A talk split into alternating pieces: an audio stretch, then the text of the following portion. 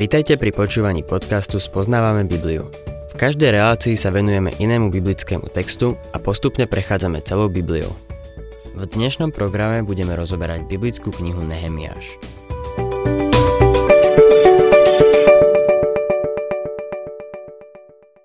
Milí poslucháči, v minulej relácii sme sa dostali k tretej kapitole Nehemiáša, ktorá sa venuje obnoveniu hradieb a mestských brán. Bol to jeden z najväčších stavebných projektov, o akých v Biblii čítame. To, čo sa Nehemiášovi podarilo, bolo ohromné.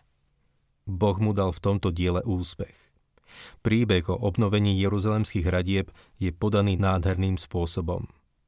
Celý príbeh nám približuje 10 brán. V predchádzajúcej relácii sme sa už venovali ovčej a rybnej bráne. Vo štvrtom verši 3. kapitoly sa dostávame k zoznamu jednotlivcov, ktorí sa podíľali na obnove hradieb. Je úžasné, že ich mená sú zapísané v knihe života. Táto časť je cvičebnicou hebrejskej výslovnosti. Ak mám byť úprimný, nemá zmysel byť dogmatický pri výslovnosti týchto mien. Nikto nemôže zaručiť, ako sa tie mená presne vyslovovali. Každopádne, Boh týchto ľudí pozná priložili ruku k dielu. Jedného dňa budú za svoju námahu odmenení. Otvorme si teda tretiu kapitolu knihy Nehemiáš a budem čítať 4. a 5. verš. Vedľa nich opravoval Meremot, syn Uriu, vnuk Kóca. Vedľa neho opravoval Mešulám, syn Berechiu, vnuk Meše Zabela. Vedľa neho opravoval Cadók, syn Bánu. Vedľa neho opravovali Tekoania. Ich šľachtici však nesklonili šie k práci pre svojho pána. Títo šľachtici si namýšľali, že sú príliš dobrí pre takúto prácu. Alebo mali nejakú inú výhovorku. Možno mali príliš jemné ruky na to, aby dvíhali ťažké kamene. Milí poslucháči, ak ste mali možnosť vidieť tie kamene na jeruzalemských hradbách, potom ste sa zrejme divili nad tým, koľko úsilia tí ľudia museli vynaložiť, aby ich postavili. Hádam, môžeme mať aj trochu pochopenia pre týchto tekoánskych šľachticov. Proste nesklonili svoju šiju k práci. Prenášanie tých kameňov si vyžadovalo veľa pracovnej sily. Obnova hradieb si vyžadovala veľa mručania a stonania. Po tejto práci bolo veľa boľavých chrbtov, rúk a nôh. Človeka z tejto práce vlastne bolelo celé telo. Títo šľachtici sa však ulievali a neurobili to, čo sa očakávalo. Je zaujímavé si všimnúť, že títo šľachtici boli hneď veľa rybnej brány, ktorá, ako sme si minule povedali, symbolizuje svedectvo. Títo muži vôbec neboli dobrým svedectvom o Bohu. Neviem ako vy, ale ja by som nechcel byť v tej skupine. Bol by som veľmi nerád, keby niečo také bolo o mne napísané vo väčšnom Božom slove. Že som neurobil to, čo sa odo mňa očakávalo. Obávam sa, že dnes je v cirkvi veľa ľudí, ktorí nerobia to, k čomu ich Boh povolal. Nehovorím o neveriacich, ale o tých, čo sú spasení. O kresťanoch, ktorí nič nerobia. Neslúžia Bohu. V prísloviach 11.26 sa píše Toho, kto zadržiava obilie, budú ľudia preklínať. Obilie symbolizuje Božie slovo. Zadržiavať Božie slovo tým, čo sú hladní, je niečo hrozné. Už ste sa niekedy nad tým zamysleli? Pozorne si prečítajme tento verš. Toho, kto zadržiava obilie, budú ľudia preklínať. V Biblii sa takisto píše, že vo väčšnosti niektorí vstanú a budú druhých blahorečiť. Nazdávam sa, že v pekle budú takí, ktorí vstanú a budú preklínať tých, čo sú v nebi, lebo im zadržiavali obilie. Ježiš povedal, poďte za mnou a urobím z vás rybárov ľudí. Keď sa podriadíme jeho vôli, určite sa nejakým spôsobom zapojíme do šírenia Božieho slova a budeme ho prinášať tým, ktorí majú lačné srdcia. Nikto z nás to nedokáže sám. Vyžaduje si to tímovú prácu. Dostávame sa k tretej bráne. Je to stará brána. Čítam šiestý verš. Starú bránu opravoval Maseachov syn Jojada, a Besodiov syn Mešulám. Oni ju vystúžili trámami, osadili jej vráta jej zvislé a priečné závory. Keď sme prvýkrát navštívili Jeruzalém a videli sme jeho brány, spýtal som sa jedného priateľa. Ktorá je stará brána? Všetky vyzerajú staro. Stará brána je tá, ktorá tam bola od začiatku. V Jeremiášovi 6.16 čítame slová, ktoré sa týkajú tejto brány. Takto hovorí hospodin. Zastavte sa na cestách, pozerajte a skúmajte dávne chodníky kde je dobrá cesta, po nej chodte a nájdete odpočinok pre svoju dušu. Žijeme v dobe, v ktorej sa ľudia zaujímajú o to, čo je nové. Musia mať najnovší model auta, najnovšiu módu a tú najnovšiu vychytávku vo svojom dome. Stretol som raz jedného známeho, ktorého fetišom bolo oblíkať sa podľa najnovšej módy. Povedal mi, Všimol som si, že nosíš kabát s úzkou chlopňou a dnes sa nosí so širokou chlopňou. Musím sa priznať, že mne je úplne jedno, akú má môj kabát chlopňu. Ale niektorým ľuďom na tom veľmi záleží. Iný muž mi raz povedal. Máš dosť starý dom, čo? Môj dom má 25 rokov a stále mi pripadá ako nový. Na juhu Spojených štátov sme bývali v dome, ktorý mal 100 rokov ale tu v Kalifornii je 25-ročný dom už starý. Žijeme v dobe, v ktorej sa všetko rýchlo a radikálne mení. Podmienky, za ktorých naši starí otcovia dvorili našim starým mamám, sa výrazne líšia od tých, ktoré sú dnes. Morálka sa mení. Ľudia hovoria o novej morálke, ale bola stará už začias Noacha. Toto neustále vyhľadávanie niečoho nového nás vedie k frustrácii. Mnohých ľudí to odviedlo od záhradného chodníčka k slepej uličke, kde nenachádzajú žiadny zmysel života. Jeremiáš píše, že máme hľadať staré chodníky, lebo tam nájdeme odpočinok pre svoju dušu. Odpočinok duše nenájdeme u psychiatra, ale u toho, ktorý hovorí. Poďte ku mne všetci, ktorí sa namáhate a ste preťažení. Ja vám dám odpočinúť. Vezmite na seba moje jarmo a učte sa odo mňa, lebo som tichý a pokorný srdcom a nájdete odpočinutie pre svoje duše.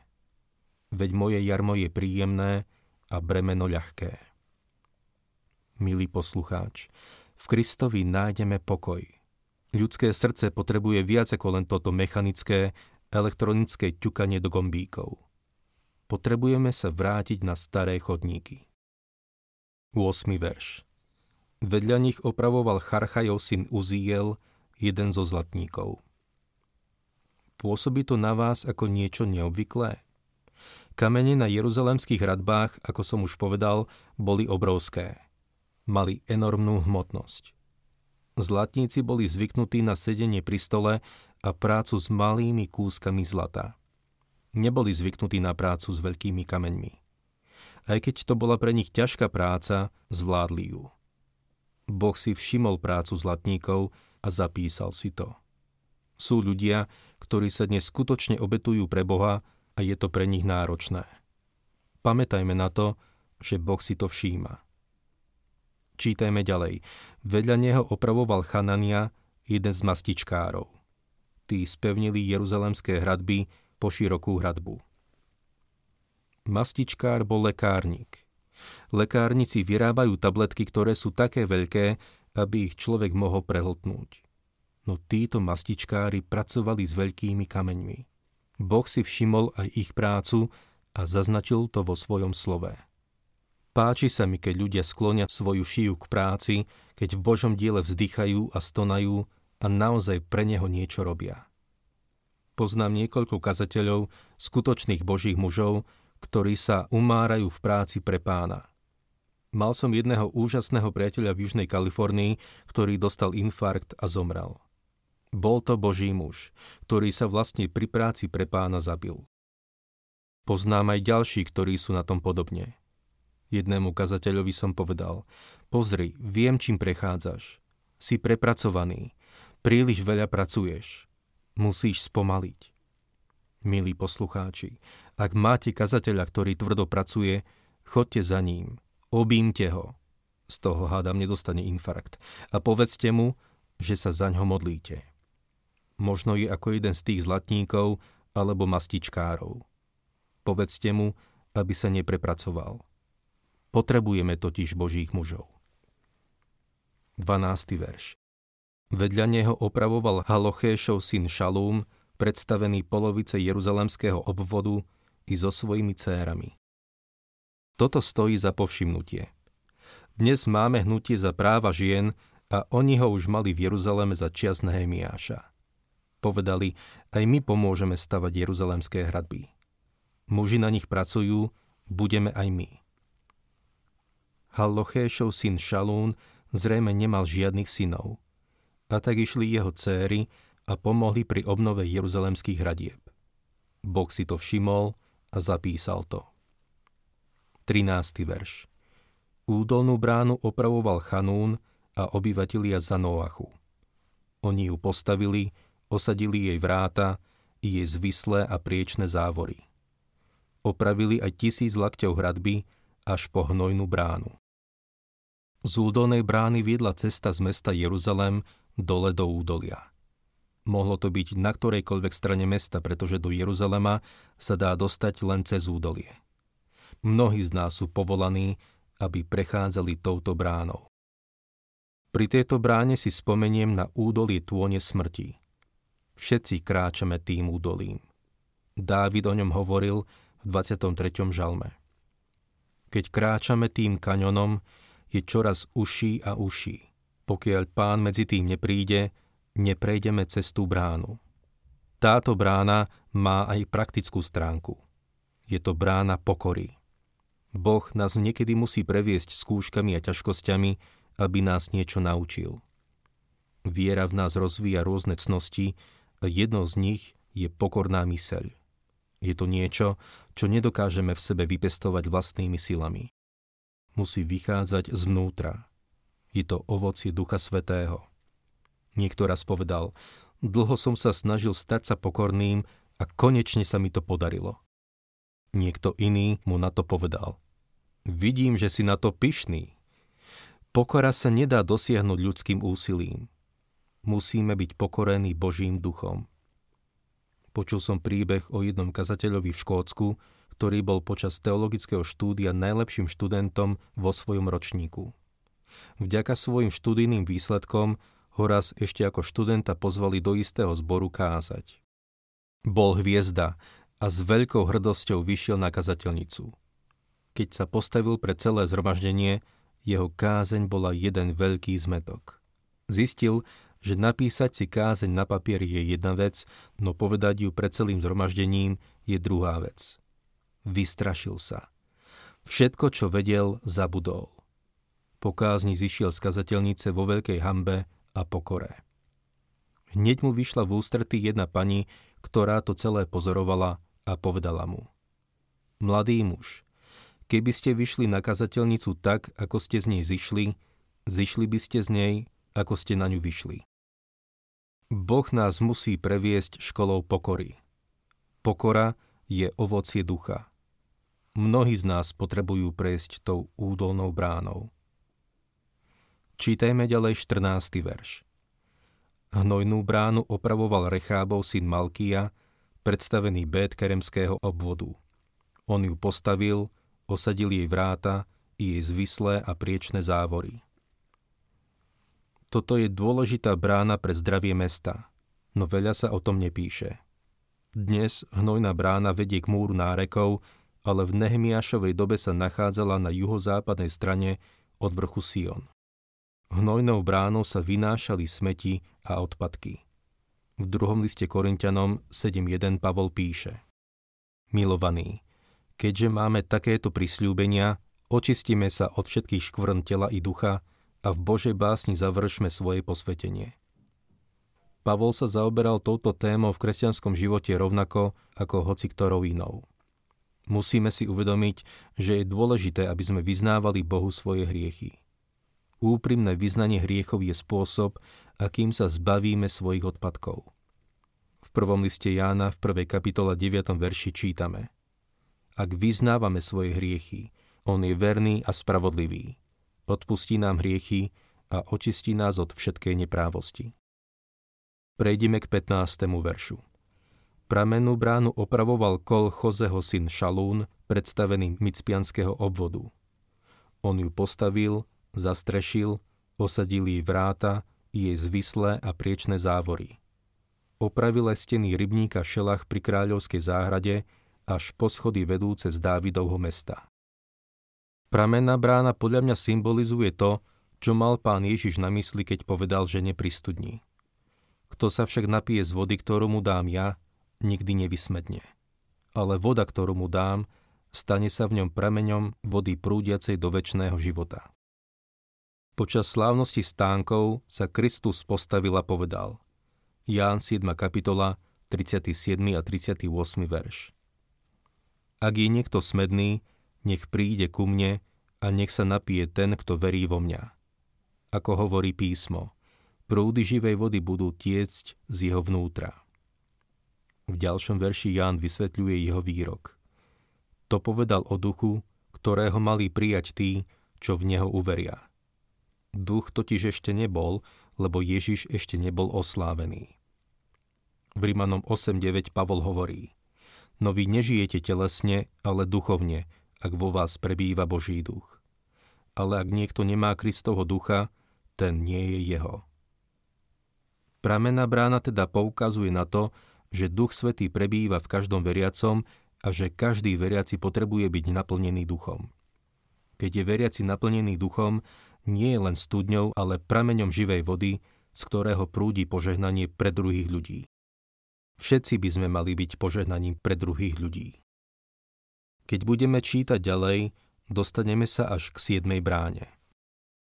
26. verš Chrámoví nevolníci bývali na Ófele a opravovali až po miesto oproti vodnej bráne, na východe až po vyčnevajúcu väžu. Cez vodnú bránu sa nosila voda do mesta.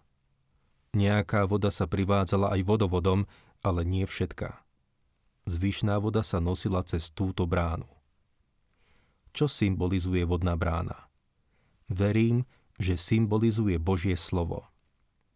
Keď sa dostaneme o niečo ďalej, budeme vidieť, že práve tu si Ezdráž postavil kazateľnicu a čítal Božie slovo. Miesto, ktoré si zvolil, bolo symbolické. Nevybral si ho náhodou. Nová zmluva to vysvetľuje, keď hovorí o očisťovaní slovom. Pán Ježiš Kristus povedal, Vy ste už čistí pre slovo, ktoré som vám povedal. Vo svojej modlitbe v Jánovi 17.17 17, pán povedal Posved ich v pravde. Tvoje slovo je pravda. Vodná brána predstavuje Božie slovo. Sme očistení vodou slova. Keď sa snažíme šíriť slovo, prechádzame touto bránou. Všetci by sme sa mali stať nosičmi vody a prinášať ju tým, ktorí sú smední. V 119. žalme v 9. verši žalmista položil túto otázku. Ako si mladý človek zachová čistotu, keď sa bude držať tvojho slova? Na vodnej bráne je zarážajúce to, že ju neopravovali. Pri zničení hradieb a ostatných brán zostala táto brána zrejme neporušená. To bolo zvláštne. Vôbec ju nebolo potrebné opravovať. Naznačuje to niečo? Milý poslucháč, Božie slovo nepotrebuje žiadnu opravu. Je neporušené. Veľa ľudí sa dnes snaží dokázať, že Biblia je Božie slovo. Iní sa zase snažia dokázať, že Biblia nie je Božie slovo. Na začiatku svojej služby som sa zameriaval na apologetiku, na obranu viery. Snažil som sa dokázať, že Biblia je Božie slovo. Prišiel som však na to, že to netreba dokazovať. Mojou úlohou je ho zvestovať a Boží duch sa o to postará.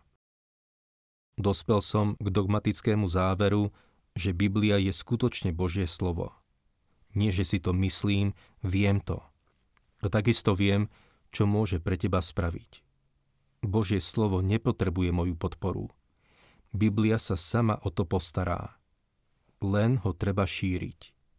Nepotrebuje opravu. Určite nie moju. To, čo pán od nás očakáva, je len to, aby sme ho zvestovali ďalej.